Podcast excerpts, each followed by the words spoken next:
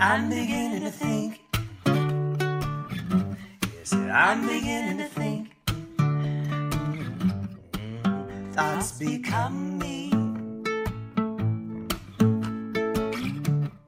Welcome to The Cost of Not Paying Attention, hosted by nationally recognized speaker Janine Hamner Holman. Janine knows what it takes to attract and retain world-class talent. Join her here each week on The Cost of Not Paying Attention as we use brain science, leadership, management, and real-life challenges managers face to explore the places where we aren't paying attention.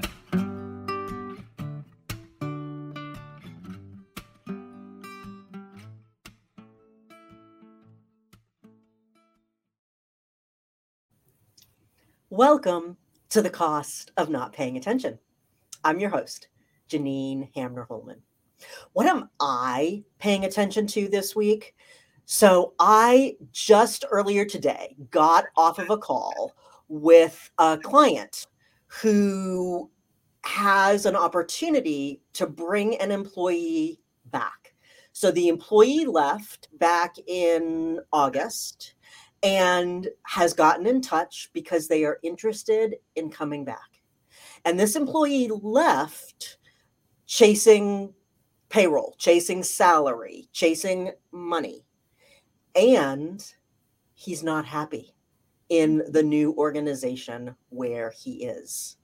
And it just got me thinking about how, and paying attention to, how the amount of money that we make does not equal the level of happiness that we experience at work.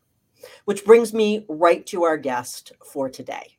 Doctor Tracy Brower is a P H D psychologist studying work-life fulfillment and happiness. She is the author of The Secrets to Happiness at Work and Bring Work to Life. She's also the vice president of Workplace Insights for Steelcase and a contributor to Forbes and Fast Company. Her work has been translated into eighteen different languages, and you can find her at Tracy Brower, with no E in Tracy, tracy brower dot com, LinkedIn, or any of the usual social channels, and all of those you can connect with through the show notes for our show. Welcome to the show, Tracy. Awesome. Thank you. Thank you for having me.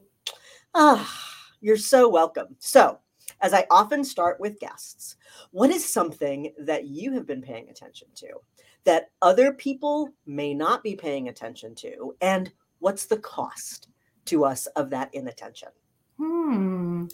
Oh, such a good question. Uh-huh. I have been paying so much attention to the value of work. Like, I just think we have this narrative going on right now about how less work is more and the best situation is, you know, no work at all. And really, the, you know, the best life is sitting on the couch eating bonbons. And work is such an important part of how we express who we are and how we express our talents. And I think we're, I think we're missing that. Like, I think the narrative is doing us a disservice. And so I feel like if we pay attention to making work a better experience, mm-hmm. that is a really, really wise and wonderful thing for us as individuals and as a society. I agree. As you know, I am on a mission to have the world of work be one in which everyone can thrive. And so I want to dive in with you to this idea that's been coming up a lot, especially, you know, as we maneuver through COVID and people were, many of them, able to work from home. Of course, many, many people were not able to work from home. But many were able to work from home, and and now organizations trying to figure out, you know, how much do we have people working from home and not? And with the whole diversity, equity, inclusion, and belonging movement, this idea has come up around bringing your whole self to work. I thought this was a great place to start. And uh, this author is talking about, you know, so what does it mean to bring your whole self to work? And and what they call out is it means bring, being free to present ideas, questions, insights without fear. It's interesting, though, that over time, this has become less about this sort of connection to psychological safety, which is ultimately what that is about, and more about people not having to code switch, people being fully able to fully express all parts of their personality at work. As as you know, I have a bit of a challenge with that concept, and so do you. So I want us to dig in a little bit to that. Yeah, you are the one asking this question, and I think it needs to be asked. I don't think a lot of other people are paying attention to this. So thank you, thank you for this dialogue. You're welcome. You know, I think this has everything to do with a balance between individual needs and the needs of the team or the group or the organization. Like in the olden days, we used to talk about rights and responsibilities. Yeah. And we used to talk about my rights end where yours begin, right? Yeah. And I think there's this really important um, way that we need to be sensitive to others, right? Like, yes, we want to bring our whole selves. Yes, we want to not worry so much about guarding or protecting or play acting. We want to be able to be fully ourselves. And the balancing act there is being really, really respectful of others as well. You know, like, like, and, and the more we can kind of respect each other's differences of opinion, the more we can learn from each other, the more we can improve, the more we can really move forward together. And that doesn't mean me giving up who I am. It doesn't mean me compromising my fundamental identity, but it does mean having so much respect for people around me that I'm bringing the right amounts of myself so that we can still kind of each do that, be kind of fully ourselves within the parameters of the relationship. And it's hard to set that bound. It's hard to say what that boundary is. So right. you you can probably say it better than I can. Well, actually, this is not, this is what we want not people, people to not bring to work. We do not need to see you with your shirt off, cheering the team that you most support. So I just thought this was such a great image of what we don't need at work. And my husband is a huge sports fanatic, and sports are a huge part of who he is. And sometimes when he's working with clients, he's in the financial services industry. And sometimes when he's working with clients, he might use a sports analogy. And I mean, even that is one of those things that can be seen as exclusionary. Because, of course, then all the people who don't care about sports or don't understand what it would mean to be talking about, you know, the left tackle doing whatever a left tackle does. I have no idea. I have no idea what a left tackle does, but I know that there's, I know that there's such a thing as a left tackle, right? You know, so so we want to, we do want to be conscious and careful. So here's an alternative to bringing your whole self at work. Let's all bring only, you know, or at least primarily the worky parts. So the parts that care about how things are at work, the parts that really want to think about how do we collaborate well together? How do we connect well together? How do we communicate well together? If we bring those worky parts, we also, you know, so obviously, I just referenced a husband, but I might have a wife. And if it's cool and okay for me to reference my wife just the same way as I'm able to reference my husband, you know, that's part of what we're talking about when we're able to bring our whole selves to work. Because, of course, you know, if So my husband also happens to be a black man, and a very dark-skinned black man. He can't pretend he's not. He cannot pretend that he is a Norwegian six foot three white man. That's just not something he could pretend. I, however, could pretend that I'm straight if I'm gay. And, you know, so there are all kinds of parts of our personality that we have unfortunately, over the last decades, been encouraged to keep at home. And I think that those are really the parts of our of our personality and, and the things that are fundamental to who we are as people that we want to be able to express at work. It's all the other stuff. And, you know, you don't want to know many parts about me. I am not bringing my whole self to work. And so we want to be really clear. And, and as you said, it's tricky. It's, it's like when we try to talk about what is organizational culture, it gets sort of squirmy and squishy. And just like organizational culture, which is something that each organization gets to define for themselves, bringing your whole self to work, I believe, must be something that an organization defines and is very clear on. What are your thoughts about that? Yeah, I love this. I absolutely believe that we need to be clear about who we are, about what makes us special and unique. We need to be able to express that. And, and we need to do that within our worky context. I love the yes. quote, right? And, and so it's not about expressing that for the sake of expressing it at work. Right. It's for the sake of context and connecting and, you know, like, like it's just nice to work with people and just know a little bit about them. Right. And so that's part of it. And I also feel like, so, so being fully ourselves is a beautiful and important thing. And I think the thing that we need to do is also make sure that we're focused on what unites us yeah. and, and what we have in common, what our common goals are, what our purposes are, what our line of sight is to each other in terms of the work that we're doing, the way that we need to roll up sleeves and work on something together. You mentioned sports, and there's a really, really interesting body of work that talks about how people approach each other and judge each other based on identity. So if you ask people to listen to an opposite side in a debate mm-hmm. and ask them what they agree with, what they don't agree with, how emotionally frustrated they are by the person they're listening to who may have a different opinion, they will express a certain amount of emotion or frustration if it's a different opinion than theirs, period. If they've been told that the person they're listening to supports the opposite sports team from theirs, their level of disagreement, their level of emotional reaction, their level of negativity absolutely rises.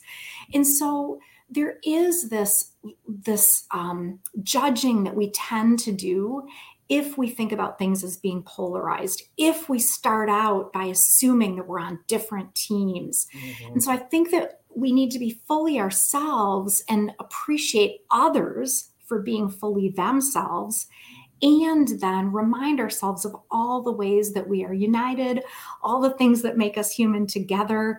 Those, I think, will take us a really long way in terms of how we get things done and how good we feel about what we're doing in the first place. And, you know, this idea of how, how good we feel about the work that we're doing and those things that unite us. It's actually incredibly important to the bottom line. And so one of the things where organizational leaders can sometimes get confused is, you know, well, they're hearing all this stuff about people being fully expressed and like, well, isn't that lovely and nice and sort of touchy-feely and, and whatever, but I'm the C E O or I'm the C F O. And so what I need to care about is our bottom line.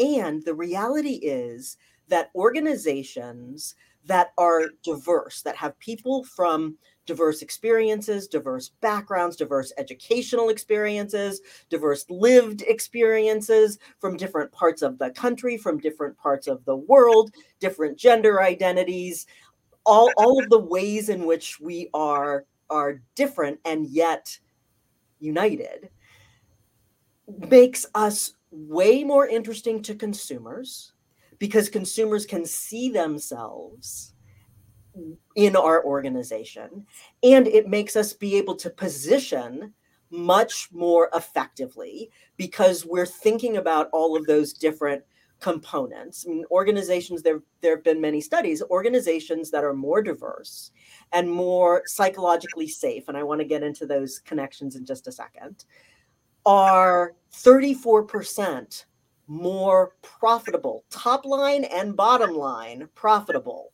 than organizations that aren't. Yes, because we can bring all of the elements of our different skills and talents and perspectives, right? And that helps us innovate. It helps us be extraordinarily better at performing. And that happens at an individual level and a team level. There is actually a really great psychological study that looks at when people feel like they're more able to just be totally who they are, when they're more able to be open about what makes them unique, they actually perform better. And organizations perform better when they can debate and dialogue.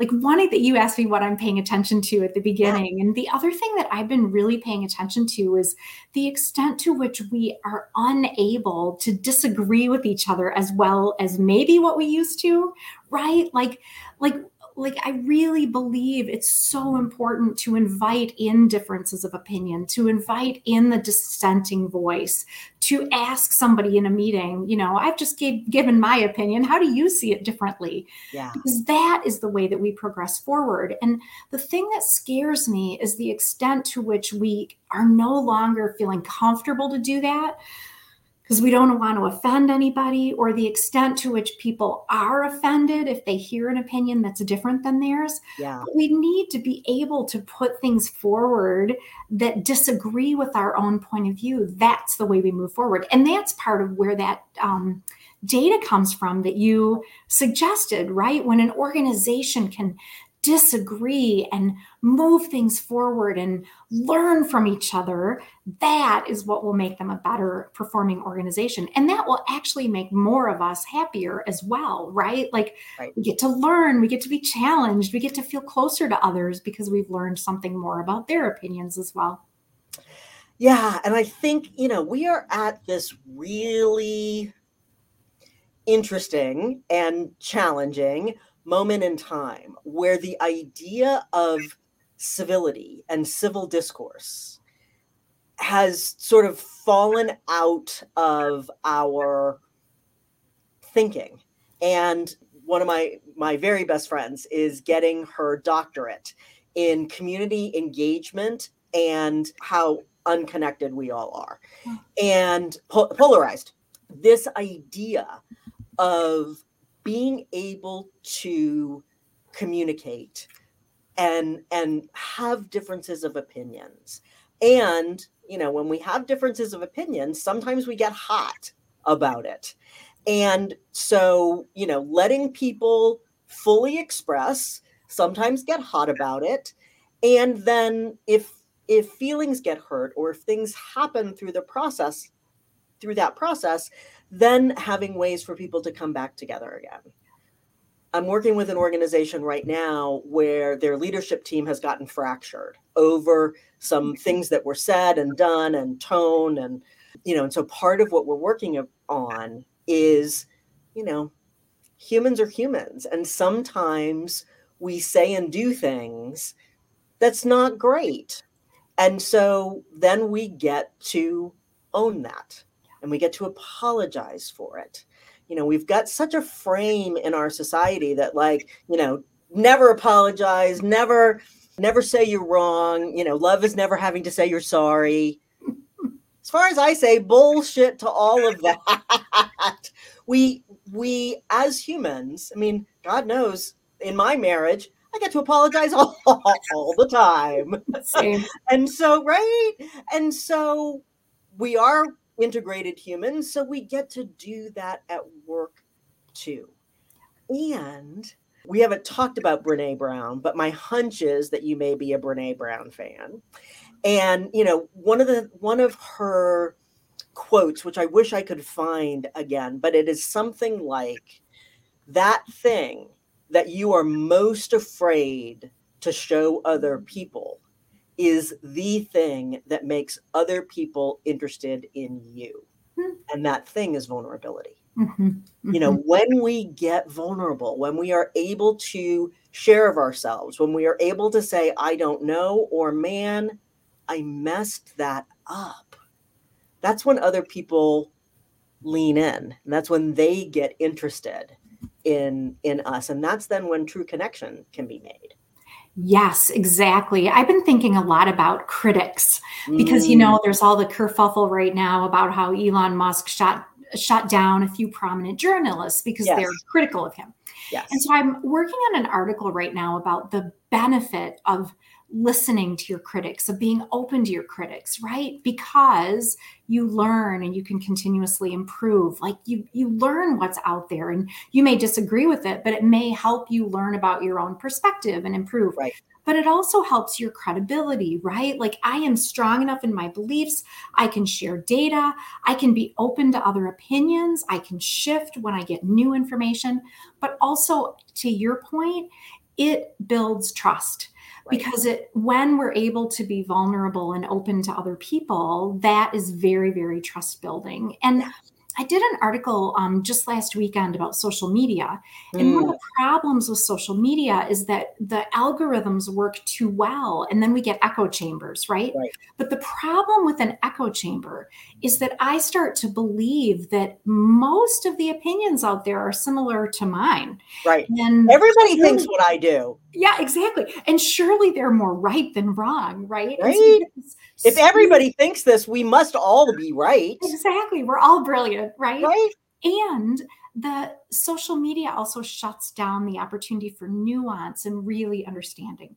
Right. And so to your point, I think we, particularly at work, it's a great context for us to understand nuance, for us to ask questions, for us to express our vulnerabilities, for us to be open to the thing that somebody said that was really not said very well and really kind of made us mad, but we're going to keep the relationship moving forward. There's a wonderful example of a, um, a gentleman who runs a museum in West Michigan, and it's a museum of um, African American and Black pop culture. Mm. And so it's got all the negative and um, really, really uh, offensive examples of how Blacks, African Americans were exemplified in culture. Mm-hmm. And he talks about how important it is to learn from those examples. And he talks about when they invite people through the museum, they ask people to react and respond and dialogue. And a lot of times people do not express themselves well. They're really imperfect about expressing themselves. But he said, if you ask for input, if you ask for opinion, you have to be open to people expressing themselves badly and still being open to listening and learning. And heaven knows that's like the scary thing for all of us, right? Like we want to do the right thing by each other. We want to express appropriately, and we'll never be able to do that perfectly. So I think part of civility, part of trust, part of leaning in, like you're talking about, is, oh my gosh, asking for feedback and being open to learning and saying, "Guy, I sure don't have this figured out, but I would love your help on it." Right. And so I want to, I want to make the connection in sort of our, our, our last segment of this to what's being called psychological safety at work. And so Amy Edmondson, um, is the author of The Fearless Organization. So you're seeing me as I really am, which is in mirror vision. Uh, so it's it's backwards. I I love Doctor Amy Edmondson, and she is at the Harvard Business School. Part of what I love is that before she became a household name, so these are the cards that I send out to thank people for things and whatever. On the back of the card is a quote from Amy Edmondson that I found in another book, because one of the things that I love and one of the things that she loves is about brain science. And she says, we have a place in our brain that's always worried about what people think of us, especially higher ups. As far as our brain is concerned, if our social system rejects us, we could die. Given that our sense of danger is so natural and automatic, organizations have to do some special, pretty special things to overcome that natural trigger. And so that is part of what got her into thinking about how do we create an organizational culture in which people feel safe, in which people can bring their whole, their, their quote unquote whole selves to work, their authentic selves to work. I want to make the connection between this idea of psychological safety and this idea of bringing your whole self to work. Yes. Yeah. And psychological safety is so much on our radar screens right now, right? And I think, interestingly, it started with the dialogue about safety, right? right. Like we were yeah. we were thinking about air safety and surface cleanliness and safety way right. more in the last two years than we probably did in the last twenty, right? I don't know. I might be exaggerating right. a little bit. I don't think so. That led us to, what do we really mean by safety? And what is psychological safety? So I really think it's also, it's important that people feel like they're safe. People are going to back them up. They can take a risk. They can make a mistake. They can do the, the dumb thing and have somebody pull them aside and say, I got to give you some feedback about that. Right? My very first boss was just brilliant and amazing. And he used to talk about feedback as a gift. Like when somebody gives you feedback, they've actually had to take a risk in order to do that. But when they pull you aside, that is absolutely a gift to you. It says they care enough. They see what your goal was overall. They care enough to pull you aside, and they care enough to give you some ideas and some reflection and some alternatives. And the thing that I always like to compare is the the um, relationship of psychological safety and comfort and discomfort. Like mm-hmm. if you, you could think about it, any, any good sociologist can, you know, think of a two by two, right? right. So you could think of psychological safety on a vertical axis and comfort and discomfort on a horizontal axis. Discomfort can be a really good thing, right? It's the thing right. that's prodding us and asking us to think differently and pushing on us that, oh my gosh, we've got a lot to learn. And when we have a high level of psychological safety, we feel like somebody's going to back us up. We feel like we can bring our, you know, weird sense of humor. We feel like we can be fully ourselves. And we have a high level of discomfort. That's when the greatest growth and innovation happen. But ironically, the more psychological safety you have, the more open, free, liberated you feel to take risks, right? So the comfort that you get from psychological safety helps you to be open to the discomfort of, oh my gosh, trying something new, raising your hand for the new initiative, expressing an opinion that might be unpopular, but can help move the um, organization or the team forward. So I really like the, the relationship of psychological safety, comfort, discomfort. I, I love that too. And, you know, one of the things that I think we sometimes have been collapsing is this idea of, you know, safe spaces and psychological safety. And there are organizations that I believe have gone a little too far on the spectrum so that people have the opportunity to say, well, this, this conversation is making me feel unsafe, and so I'm opting out. What they mean is this conversation is making me uncomfortable, yes. right? And when we have the foundation of psychological safety, when we know this is a safe place in which people can be brave, then we get to get comfortable being uncomfortable.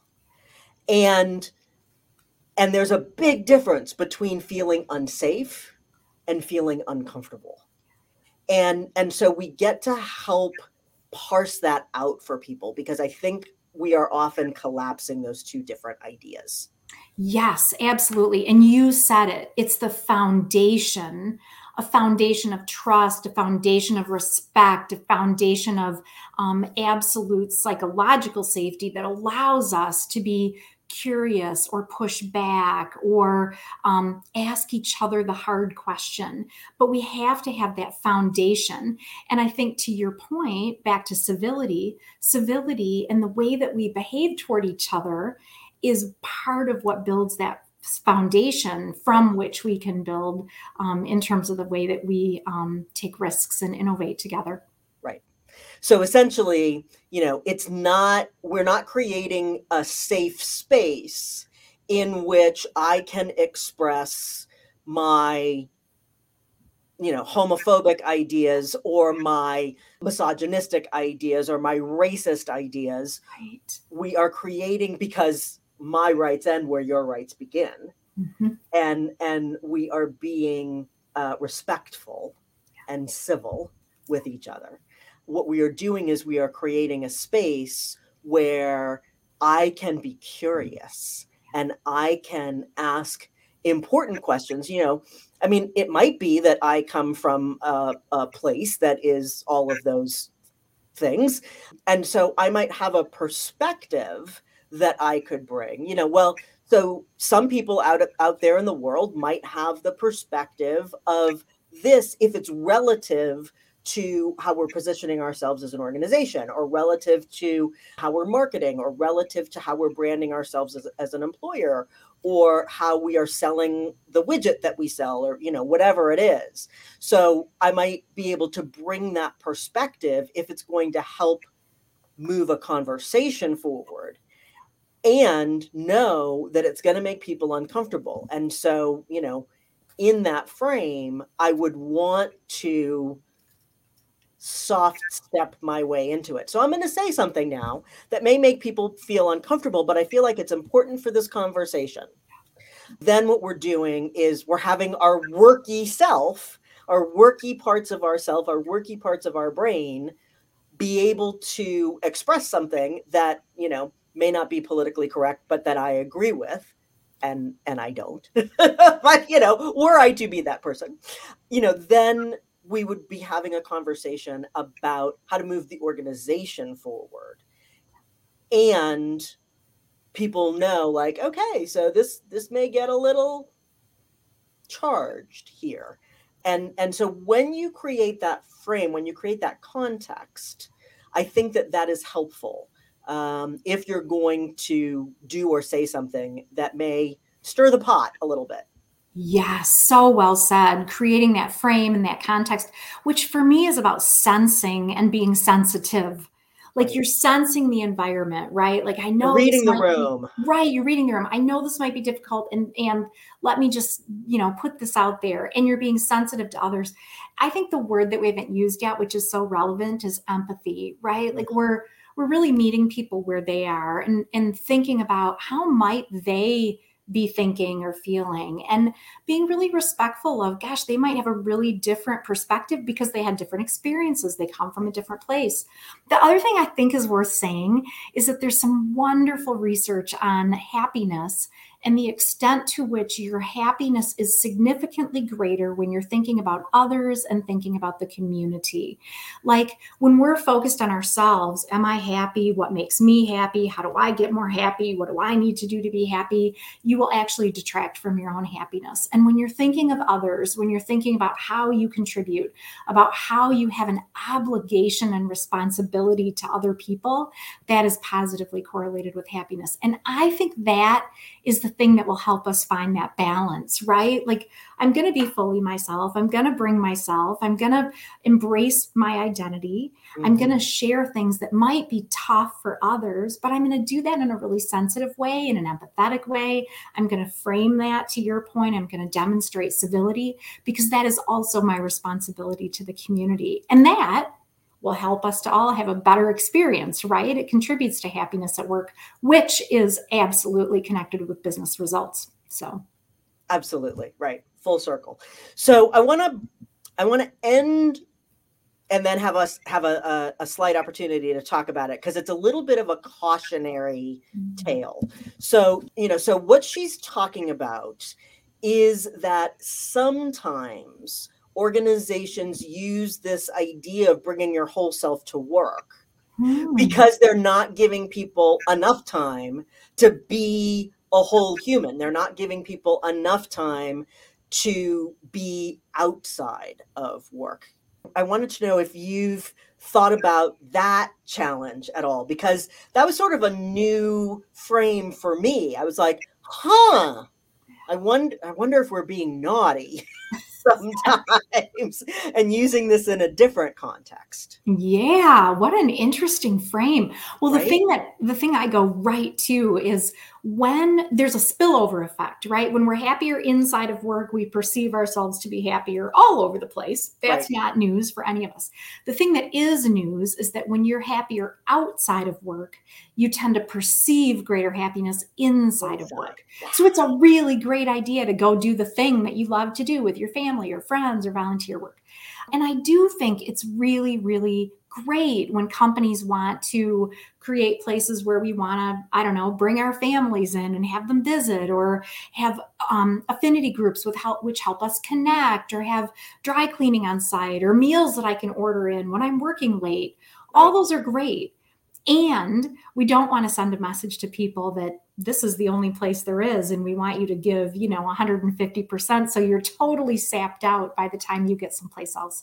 So I think it's, it is a really, really good point that um, when we give people the opportunity to be fully themselves outside of work, that is actually the condition for people to be more fully themselves inside of work, to bring their whole selves, because they've got energy and they feel fulfilled and they feel more full. Their tank is more full so that yeah. they can bring that when they're in their worky mode. Oh, I love it. So thank you so much, Tracy, for being here with us today, for sharing of your insights, for sharing from your body of work. And Tracy, if you go to her website, if you go to Amazon and you put in uh, Tracy Brower, there are many opportunities to uh, learn more about what Tracy is up to.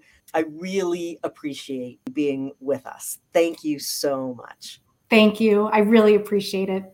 This has been the cost of not paying attention. Uh, remember, great leaders make great teams. Until next time.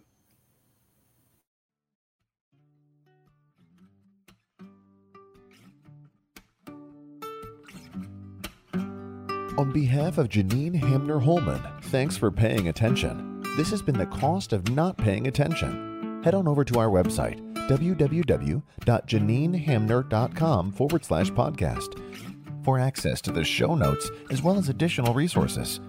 Remember, great leaders make great teams.